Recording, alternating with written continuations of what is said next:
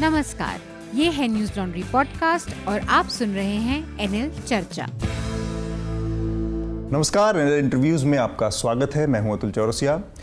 अयोध्या विवाद का फैसला आए, सुप्रीम कोर्ट से करीब एक महीने होने जा रहे हैं और इस फैसले के बाद अब ये बातें उठ रही हैं कि इस पर रिव्यू पिटिशन कोई पक्ष जो दाखिल करना चाहता है या नहीं तो अभी तक जो हिंदू पक्ष की तरफ़ से अलग अलग जो इससे, इस मामले से जुड़े लोग थे, उन्होंने तो इससे मना किया है, लेकिन All India Muslim Personal Law Board ने अब ये निर्णय लिया है कि वो इस मामले में एक पुनर्विचार याचिका सुप्रीम कोर्ट में दाखिल करेंगे। और मेरे साथ All India Muslim Personal Law Board के सेक्रेटरी सचिव जफ़रयाब ज़िलानी हैं। ज़िलानी साहब लगातार लंबे समय से इस मामले से जुड़े रहे हैं और अदालतों में मुस्लिम पक्ष की पैरवी करते आए हैं मुस्लिम पर्सनल लॉ बोर्ड की तरफ़ से। तो हम आज ज़िलानी साहब से अयोध्या के मामले में जो निर्णय आया है, इसके अलावा जो अब ये पुनर्विचार याचिका दाखिल करने जा रहे हैं। इसके अलावा जो तमाम और पहलू हैं उन तमाम विषयों पर बात करेंगे। आ, मेरा सबसे पहला सवाल जिलानी साहब एक तो सबसे पहले आपका न्यूज़ लॉन्ड्री में स्वागत है सर आपका। आ, जो पहला सवाल है ये जो फैसला आया है सुप्रीम कोर्ट से इसमें आपकी आ, मूल रूप से ऐसी कौन सी आपत्तियाँ हैं या फैसले में आपको ऐसी क्या गड़बड़ी नज़र आ रही है जिसकी वजह से आप लोग रिव्यू पिटीशन में जा रहे हैं और आपको लगता है कि अदालत को इसको करेक्ट करने की ज़रूरत है। तो ये कई बातें हैं। मूल रूप से हमें जिस चूँकि सूट नंबर पाँच को डिक्री किया गया है और सूट नंबर पाँच है भगवान श्री रामलला विराजमान के नाम से। तो जो भगवान श्री रामलला विराजमान का आइडल रखा गया था वो बाईस तेईस दिसंबर सन उनचास की रात में रखा गया था। जी। और उस आइडल के रखने को सभी ने गलत माना। हाई कोर्ट ने भी माना सुप्रीम कोर्ट ने भी कहा कि उससे मास जो है मस्जिद को आ, किया गया डिफेस किया गया और उसको डिसिक्रेट किया गया। जी। और ये अलग अलग लैंग्वेज यूज़ हुई है लेकिन किसी ने उसको सही नहीं माना। है तो जो आइडल उन्नीस में रखा जाए वो अगरचे चबूतरे पर रखा हो जो राम चबूतरे पर जहाँ रखा बताया जाता है पहले। जी। तो वो वहाँ पर तो हो सकता है उसका स्टेटस डी का रहा हो क्योंकि वहाँ बहुत दिन से पूजा हो रही थी और चबूतरे उसका कॉन्सिक्रेशन वहाँ पर हुआ होगा नहीं हुआ हमारे हर हफ़्ते से कोई उस पर डिस्प्यूट नहीं किया गया। लेकिन यहाँ पर तो जिस अंदाज में रखा गया है ये मस्जिद थी कोर्ट भी मान रहा है वहाँ पर दर उसको पुलिस वाले उसके खिलाफ एफआईआर दर्ज कर रहे हैं मजिस्ट्रेट उसको अटैच कर रहा है स्टेट गवर्नमेंट डब्ल्यूएस में लिख रही है कि साहब यहाँ कभी मंदिर नहीं रहा है। ये मूर्तियाँ ज़बरदस्ती रख दी गई हैं। तो इन चीज़ों के रोशनी में कोर्ट ने भी उसको गलत ही माना है। तो एक गलत तरीके से रखा हुआ आइडल मूर्त देवी कैसे हो सकता है? डीटी कैसे हो सकता है? हम्म। ये हमारा मूल सवाल इसी से बता लीजिए बाकी और सवाल। जी तो एक इसमें एक बड़ा वाजिब सा सवाल पैदा होता है क्योंकि सुप्रीम कोर्ट ने भी अपने निर्णय में कहा था कि चूँकि उसने एक लंबा समय अदालतों में इस पूरी प्रक्रिया में गुजरा है और एक एक लंबा सा जजमेंट भी है एक हज़ार पैंतालीस पन्नों का। और उसका ये कहना था कि अब जो मामला है ये हम इसको ये मान के चलते हैं कि सारी चीज़ें इससे जुड़ी जो हैं हमारे सामने आ चुकी हैं और उसका सब पूरे सभी तथ्यों का जो भी अवेलेबल वहाँ पे प्रूफ थे और एविडेंस थे उन सब के बिना पर उसने ये फैसला दिया है। रिव्यू पिटिशन की एक पहली एक शर्त ये भी है कि अगर आप कोई नए तथ्य कुछ नई जानकारियाँ कोर्ट के सामने प्रस्तुत करते नया हैं कुछ नहीं कर रहे हैं। तो नया कोई तथ्य नहीं पेश कर रहे हैं आप ध्यान रखिए सब तो तो फिर आपको ऐसा क्यों लगता है कि उन्हीं तथ्यों पर जिस पर एक, एक महीने पहले बताया तो भी आपको जी। कि इसको कोर्ट ने अपनी जजमेंट में डील नहीं किया इस पॉइंट को। कोर्ट ने जब यहाँ ये फाइंडिंग दी है जी। कि plaintiff of suit plaintiff number one और suit number five is a juristic personality उस चार पाँच पेज में हम्म। उन्होंने इससे डील नहीं किया ये इस एस्पेक्ट को कि ये जो है वहाँ रखे फला तारीख हो गया है। हम्म। और उसको जो है वो इसलिए वो लीगल पर्सन हो सकता है नहीं हो सकता है। ऐसा आइडल जो दूसरे की ज़मीन पर रखा हो कोर्ट ने माना है कि उस वक्त मुसलमानों का कब्ज़ा था। तो आप ये कह रहे हैं कि फैसले में कोर्ट ने जिन पहलुओं पर ध्यान नहीं दिया जिनकी व्याख्या नहीं की है उनकी व्याख्या के लिए आप गलत व्याख्या की है। या अच्छा। मान लीजिए खुशी कोर्ट में फैसले में लिखा है जी। कि हिंदू इसको कई सौ साल से वर्शिप करते रहे। हाँ। अब एक तरफ़ तो कोर्ट ये कह रहा है कि ये मूर्ति रखी गई सन उनचास में। हम्म, हम्म। दूसरी तरफ़ ये कह रहा है कि कई सौ साल से पूजा करते होती रही है। हम्म। तो कहे की पूजा कर रहे थे? ये अनटच्ड है कोर्ट में सवाल इसका जवाब नहीं मिलता। है अच्छा। तो कोर्ट में ये बातें पर कोर्ट में ये तो कहा गया कि जो वहाँ पर जो मतलब आस्था के आधार पर जो फैसला जब, हुआ जब है। ज़मीन को कोर्ट ने डीटी माना नहीं उनका ये डीटी हो नहीं सकती। जी। तो फिर कहा की पूजा हो रही थी? पूजा तो होगी आइडल की होगी या डीटी की होगी? हाँ। पूजा किस बात की होगी भाई? तो ये चीज़ एक तरफ़ कोर्ट की फाइंडिंग से टकरा रही है। जी। तो हमारा मकसद रिव्यू का वही ग्राउंड होते हैं जी। कि जो या तो अपेरेंट एरर लगते हो हाँ। या अदरवाइज़ उनको उठाना रीजनेबल लगता हो। हम्म। तो ये तो हमें अपेरेंट एरर लगती है कि कंट्रडिक्टरी फाइंडिंग आ रही है। अच्छा। ये किसका और पहलू है जिस पर मैं आपसे बातचीत करना चाह रहा था कि एक ऐसा लग रहा है कि All India Muslim Personal Law Board जो है वो एक एक अपने ही दायरे में अपने ही फ़िरके में जो पूरा आ, आ, मुस्लिम समाज का एक पूरा लार्जर दायरा है उसमें एक अलग थलग वाली पड़ी हुई लड़ाई लड़ रहा है या अलग थलग सा पड़ गया क्योंकि हमने देखा कि इस फैसले के बाद तमाम अलग अलग जो सेक्ट जो फ़िरके मुस्लिम समाज के महत्वपूर्ण अंग थे, उन लोगों ने कहा कि हम इसमें अब इस मामले को कोर्ट में दोबारा से चुनौती नहीं देंगे। सुन्नी सेंट्रल वक्फ बोर्ड ने आप शायद ज़्यादा रोशनी डाल पाएँगे कि उनकी क्या मजबूरियाँ रही या उन्होंने वास्तव में बहुत खुले दिल से इस फैसले को स्वीकारा है। तो उसके आगे भी फिर सवाल हैं। सुन्नी सेंट्रल वक्फ बोर्ड ने कहा कि अब इसमें हम नहीं जाएँगे। जमीयत हिंद के अरशद मदनी साहब ने पहले कहा फिर बाद में किन परिस्थितियों में उन्होंने अपना बयान बदला? पहले उन्होंने माना कि ठीक है अब फैसला आ गया है अब हमें इसमें नहीं जाना है। इसके अलावा भी तमाम बरेलवी सेक्ट एक बहुत महत्वपूर्ण संप्रदाय है उसने इस फैसले को एक्सेप्ट किया। तो ऐसा क्यों है कि एक मुस्लिम पर्सनल लॉ बोर्ड ही एक एक लड़ाई इस मसले की लड़ अभी भी लड़ने के लिए तैयार है और रिव्यू पिटीशन डालने जा रहा है? देखिए आपका सवाल पूरा हो गया? जी जी। इससे मुतालिक जो और पूछना एक मरतब पूछ लीजिए। क्योंकि ये ऐसा सवाल है जो मीडिया वाले हाँ। गैर ज़रूरी तौर पर उठाते हैं। मेरा कहना अच्छा। आपको मैं मोटिव नहीं हूँ जी जी। इस मुल्क में कितने मुसलमान होंगे? कम से कम बीस करोड़ तो हैं। हाँ। कम से कम बीस करोड़। हाँ सेंसस के हिसाब से देखिए चौदह परसेंट आबादी है तो बीस करोड़, करोड़ के तो आसपास होंगे लोग। और उस बीस करोड़ में हमारा देश जो है उसके संविधान में freedom of speech and expression सबको हासिल है। जी जी जी। हर एक को राय देने का है। हाँ अगर उनका एक परसेंट जोड़ा जाए तो बीस लाख होता है हमने ये बात लिख कर सर्कुलेट की है अखबारों में कि जो जिम्मेदारान चाहे वो इंडिविजुअल हो चाहे किसी बॉडी को रिप्रेजेंट करते हो हम्म। क्योंकि ये मुकदमा मुसलमानों की तरफ़ से है हम्म।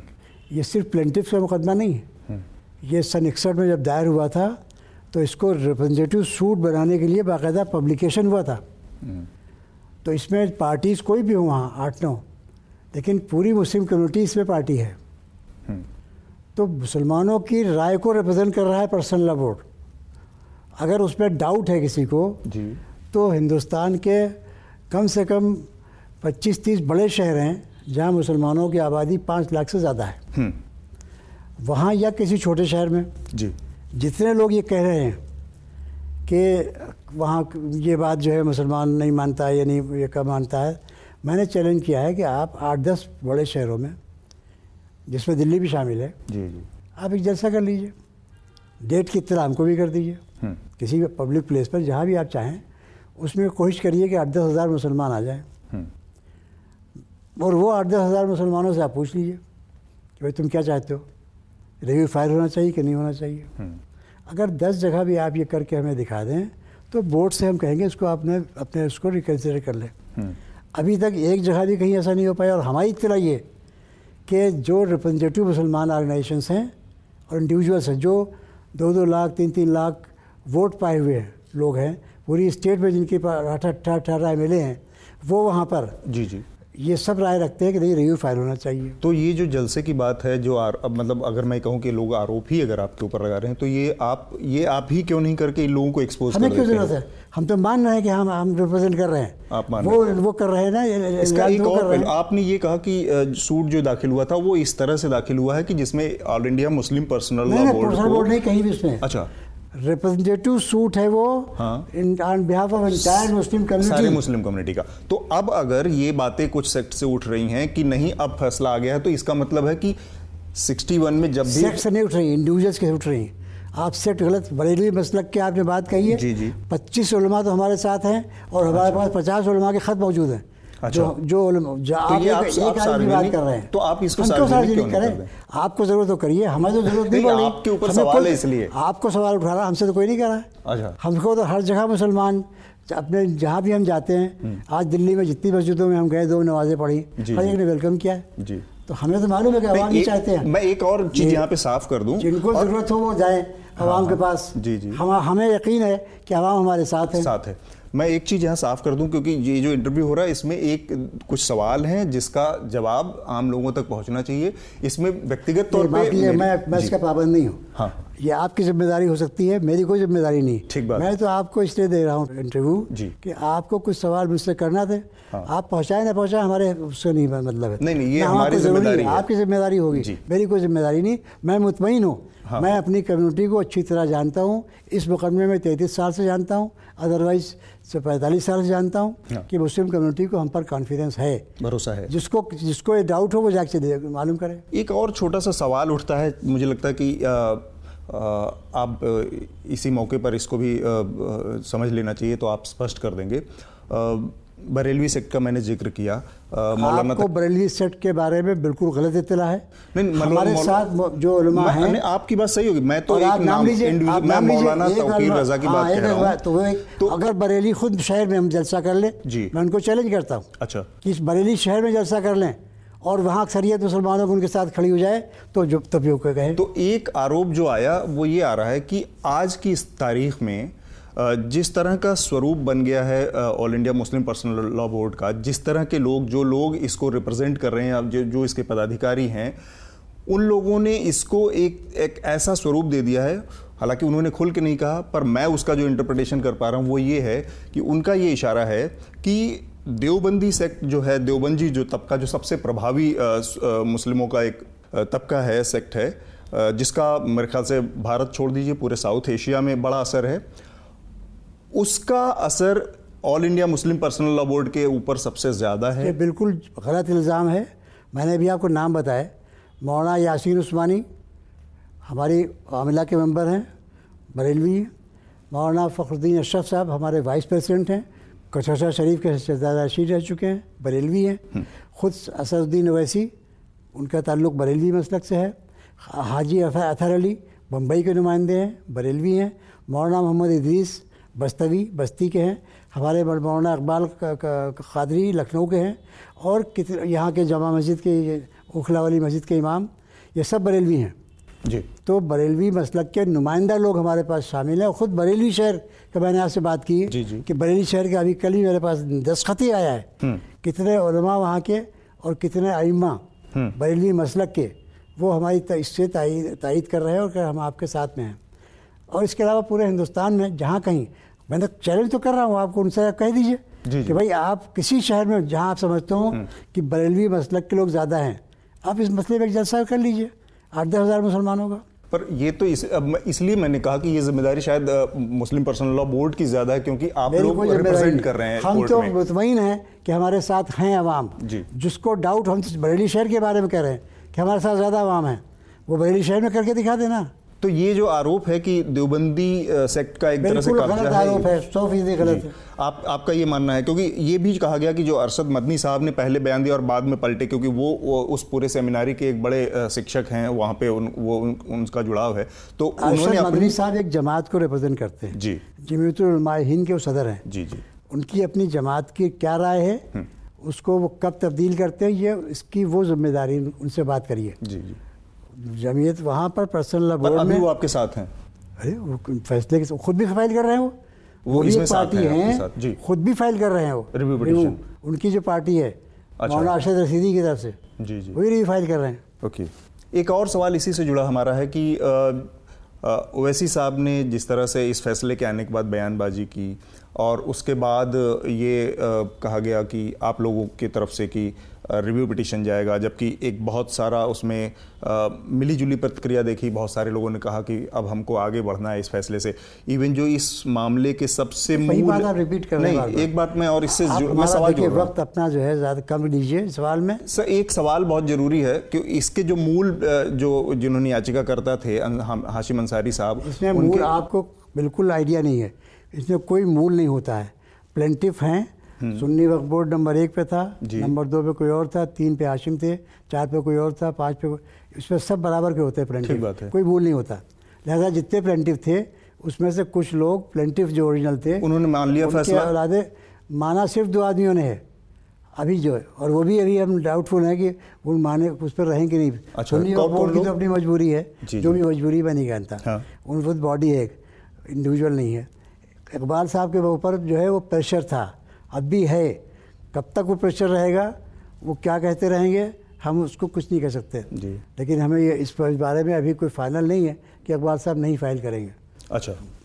मगर हम बाकी लोगों के बारे में उनकी तरफ़ से तैयारी है और हलफनामा भी दे चुके हैं बाकी लोग। ठीक है। एक ये जो बयानबाजी का मामला आया क्योंकि जैसे ओवैसी साहब हैं ओवैसी साहब सक्रिय राजनीति में शामिल हैं और वो All India Muslim Personal Law Board में, में दोनों किस्म के लोग हैं सुन लीजिए। सक्रिय राजनीति में भी। ती, दो तीन तरह होते हैं। जी। एक उलमा एक मुस्लिम तंजीमों के नुमाइंदे जी। और एक इंटेलेक्चुअल जो अदरवाइज़ वकील डॉक्टर बिजनेसमैन इस तरह के। हम्म। तो ये आज के नहीं शामिल हैं। हाँ। उन्नीस सौ शामिल हैं। उस वक्त भी जो मुस्लिम लीग के नुमाइंदे हुआ करते थे।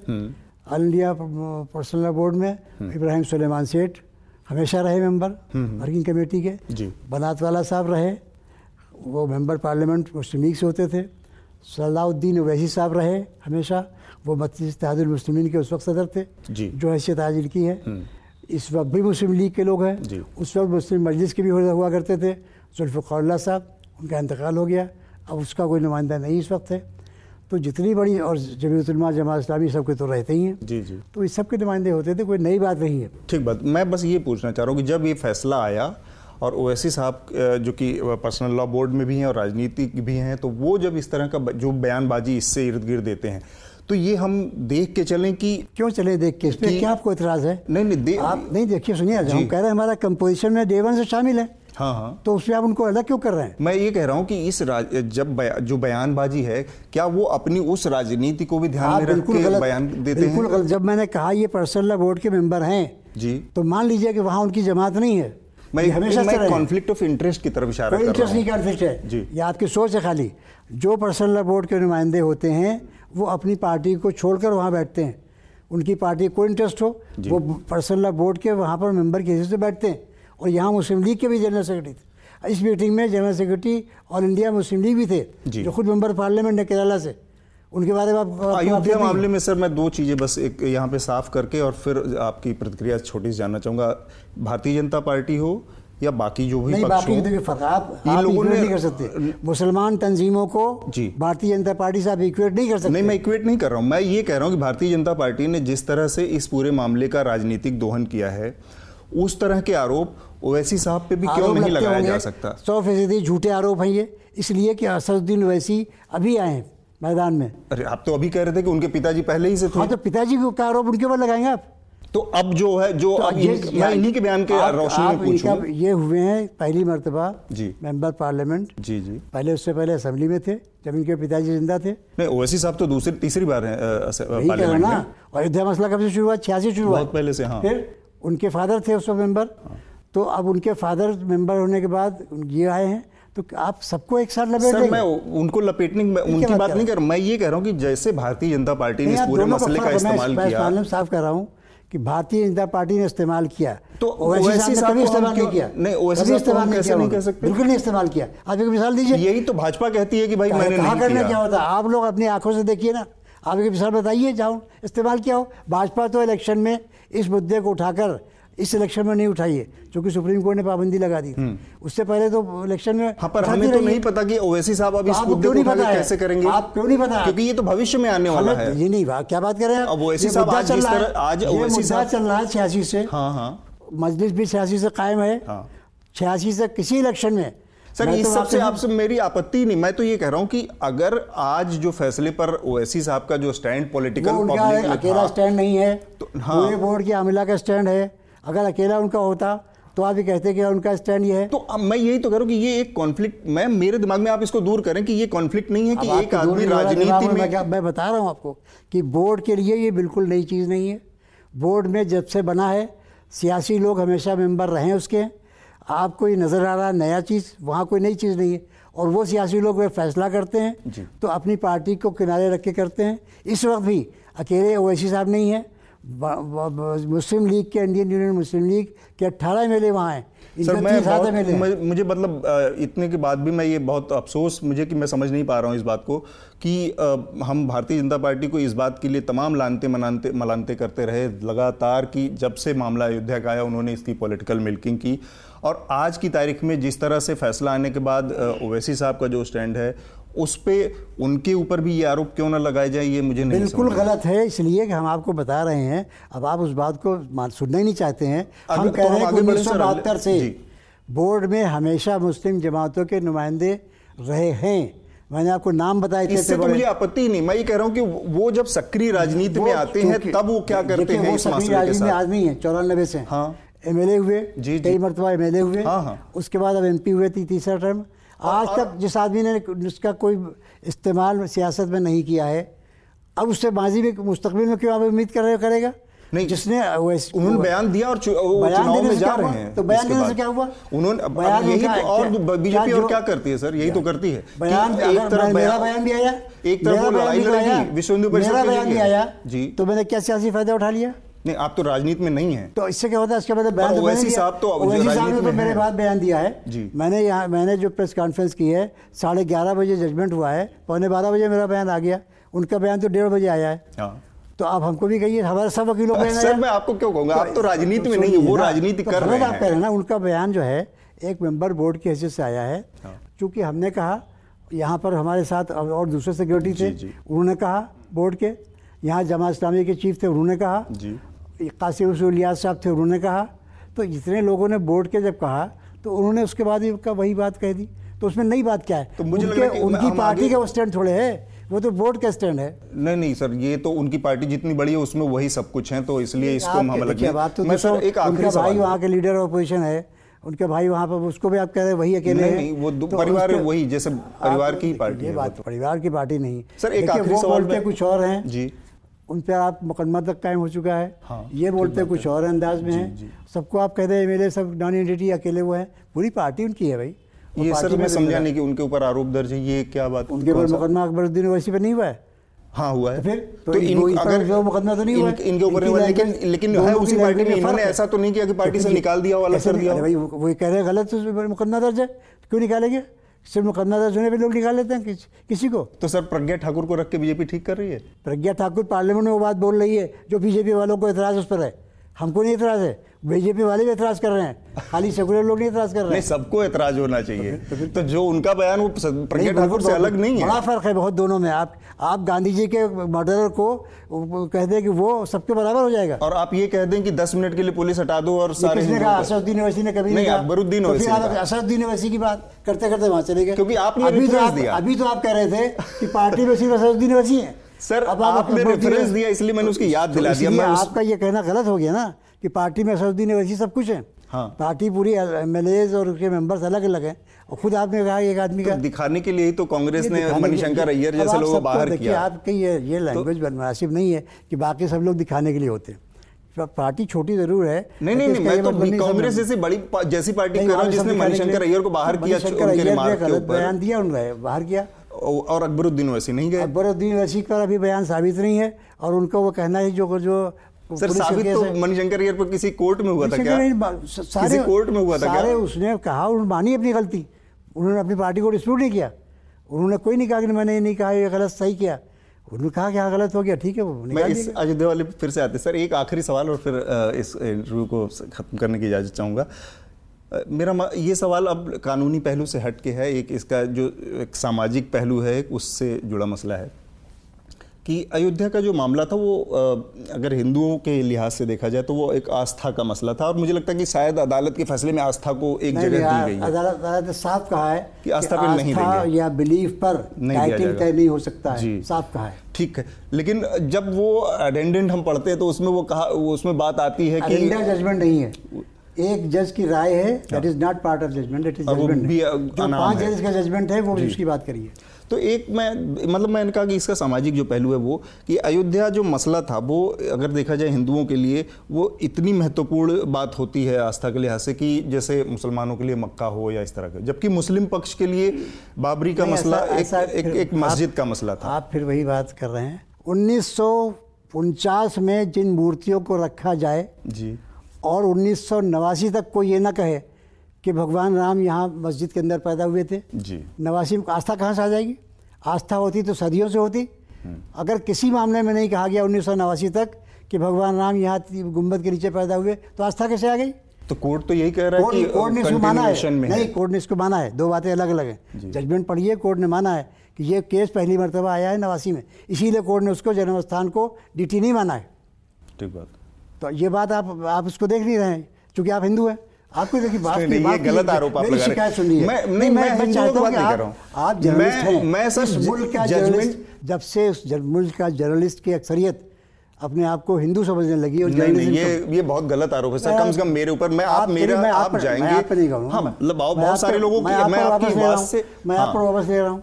लेकिन मैं ये आप... ये ये आपकी बात से मैं वाकिफ हूँ और इससे मुतमिन हूँ कि बहुत सारे लोगों ने ऐसे काम किए जिसकी वजह से ये आरोप लगा। तो लेकिन मैं अभी जो कह रहा हूँ मैं तो मैंने तो इसीलिए पहले कह दिया मैं कानूनी पहलू बात ही नहीं करूँगा मैं मैं जो बात करूँगा सामाजिक पहलू पे बात कर रहा हूँ। आप इसको नहीं बतौर हिंदू के होते हैं बतौर एक जर्नलिस्ट ही करते हैं। लेकिन ये बताइए कि जो इल्ज़ाम तकरीबन सत्तर साल से लग रहा था मुसलमानों पर जी। कि बाबर ने मस्जिद तोड़ दी बाबर ने मंदिर बना दिया। मंदिर मस्जिद तोड़ मंदिर तोड़ के मस्जिद बनाई। जी। इल्ज़ाम लग रहा था ना? सत्तर साल में। भारतीय जनता पार्टी भी लगा रही थी और पार्टी भी लगा रही थी। अब तो भारतीय जनता पार्टी के ऊपर ही आरोप अब ये बताइए मीडिया के लोग आपके बारे में मैं कहीं जानता नहीं कितना आपने दिखाया। कितना ये बात दिखा रहे हैं कि नहीं साहब सुप्रीम कोर्ट ने कहा कि गलत है। ऐसा कोई एविडेंस नहीं है। कि बाबर या मीर बाकी ने कोई मंदिर तोड़ा हो हम्म। मस्जिद जो बनी वहाँ कोई मंदिर तोड़ के नहीं बनाई गई। जी जी। दिखाना चाहिए नहीं दिखाना चाहिए? मैं तो बल्कि एक चीज़ और बता दूँ आपको कि अभी की जो स्थिति है तो अब तो हम ये देख रहे हैं कि हमारे सामने 92 में मस्जिद टूटी है अब मंदिर वहाँ पे बनेगा। तो जो बातें सत्तर साल से या 500 साल 400 साल से एक बात चलाई गई कि किसी ने तोड़ा। अगर कोई अब तो ये हम जानते हैं कि बीजेपी ने तोड़ा और लोगों ने मंदिर मस्जिद तोड़ के मंदिर बनाई है तो ये तो है ही है। बातों में फ़र्क है। अगर वहाँ मंदिर बनेगा सुप्रीम कोर्ट के आदेश से आदेश से बनेगा तो उस पर फ़र्क होगा। एक चीज़ को करना गैर कानूनी तरीके से और एक चीज़ को करना किसी उच्चतम न्यायालय के आदेश से हम्म। वो अलग चीज़ हो जाएगी। ठीक बात। लेकिन उच्चतम न्यायालय खुद कह रहा है कि मंदिर नहीं तोड़ा गया ऐसी एविडेंस नहीं है। तो इसमें तो कम अज़ कम इन लोगों को कहना चाहिए कि हाँ भाई हमने गलत कहा बयानी की एक सर आप चूँकि वकील हैं तो एक सवाल मेरे दिमाग में आ गया चूँकि इस मामले के जो का जो क्रिमिनल केस चल रहा है जो मस्जिद ढहाने वाला उसका फैसला अभी तक नहीं आया। उसकी वजह है। तो इस फैसले को नहीं उसमें उसमें अब सुप्रीम कोर्ट की वजह से सुप्रीम कोर्ट के ऑर्डर की वजह से बहुत एक्सपीडिशस चल रहा है। हम्म। लेकिन अब सी अपने एविडेंस ही नहीं ख़त्म करती। सीबीआई ऐसे लोग बुलाती है मर गए हैं नहीं आते हैं। तो अभी तो सीबीआई का जो रोल है उसको है। लेकिन फिर भी मैंने सुना ये है कि गालबन दिसंबर में सीबीआई को जज ने कह दिया कि अपनी एविडेंस ख़त्म कर। फाइनल उसके बाद उनको मौका दिया जाएगा तो ये चार पाँच छः महीने में जजमेंट बेहतर नहीं होता कानूनी तौर पर मैं जानना चाहूँगा कि बेहतर नहीं होता कि उसका फैसला पहले होता तब ये फैसला होता? देखिए ये टाइटल का सूट अलग है। वो बानवे में शुरू हुआ ये पचास में शुरू हो गया था। हाँ। तो इसलिए अच्छा इसके ऊपर हाँ, कम्युनिटी का डिमांड हो। रही थी। इसमें कोई शिकायत नहीं किसी को हो सकती है कि जल्दी फैसला हुआ हम्म। इसको और पहले होना चाहिए। ये जब अपीलें फ़ाइल हुई मैंने उसी वक्त कहा था कि अगर सरकार चाहे तो डे टू डे हियरिंग करवाए। चौदह में मैंने कहा था। हम्म। और ये पंद्रह सोलह में फैसला हो गया था तो और अच्छा था। लेकिन खैर अब जो हुआ इसमें किसी को शिकायत नहीं हो सकती है कि जितनी जल्दी हो सके। रिव्यू हाँ। भी हम जो दाखिल कर रहे हैं हम कोर्ट से रिक्वेस्ट करेंगे कि इसकी भी डे टू डे हियरिंग करके जल्दी से जल्दी डिसाइड कर दिया जाए महीने दो महीने के अंदर। तो हम लोगों को एक एक और चीज़ हमारे जो दर्शक हैं उनके लिहाज से बता दें सर खाखरे में कि क्या रिव्यू भी अगर रिव्यू पे कोई फैसला आता है उसके बाद भी कोई और न्यायिक न्यायिक दायरे में कॉन्स्टिट्यूशनल दायरे में रास्ता बचता है? अगर हाँ दायरा बचता है क्यूरेटिव पटिशन का क्यूरेटिव वो कॉन्स्टिट्यूशनल पॉइंट पर हो सकती है। ये जजमेंट पढ़े बगैर आज नहीं कहा जा सकता। अगर गुंजाइश होगी कोई चीज़ ऐसा रहेगा जाएगा या कोई चीज़ ऐसा गलत डिसाइड हो जाएगा तो क्यूरिटी में जा तो सकते देखा जा सकता है। लेकिन आज उसके बारे में कमेंट करना बेकार है। वो सिर्फ़ कॉन्स्टिट्यूशनल पॉइंट पे होती है। तो न्यूज़ लॉन्ड्री से बात करने के लिए बहुत बहुत शुक्रिया सर आपका। शुक्रिया। न्यूज़ लॉन्ड्री के सभी पॉडकास्ट ट्विटर आई और दूसरे पॉडकास्ट प्लेटफॉर्म पे उपलब्ध हैं। खबरों को विज्ञापन के दबाव से आज़ाद रखें। न्यूज़ लॉन्ड्री को सब्सक्राइब करें।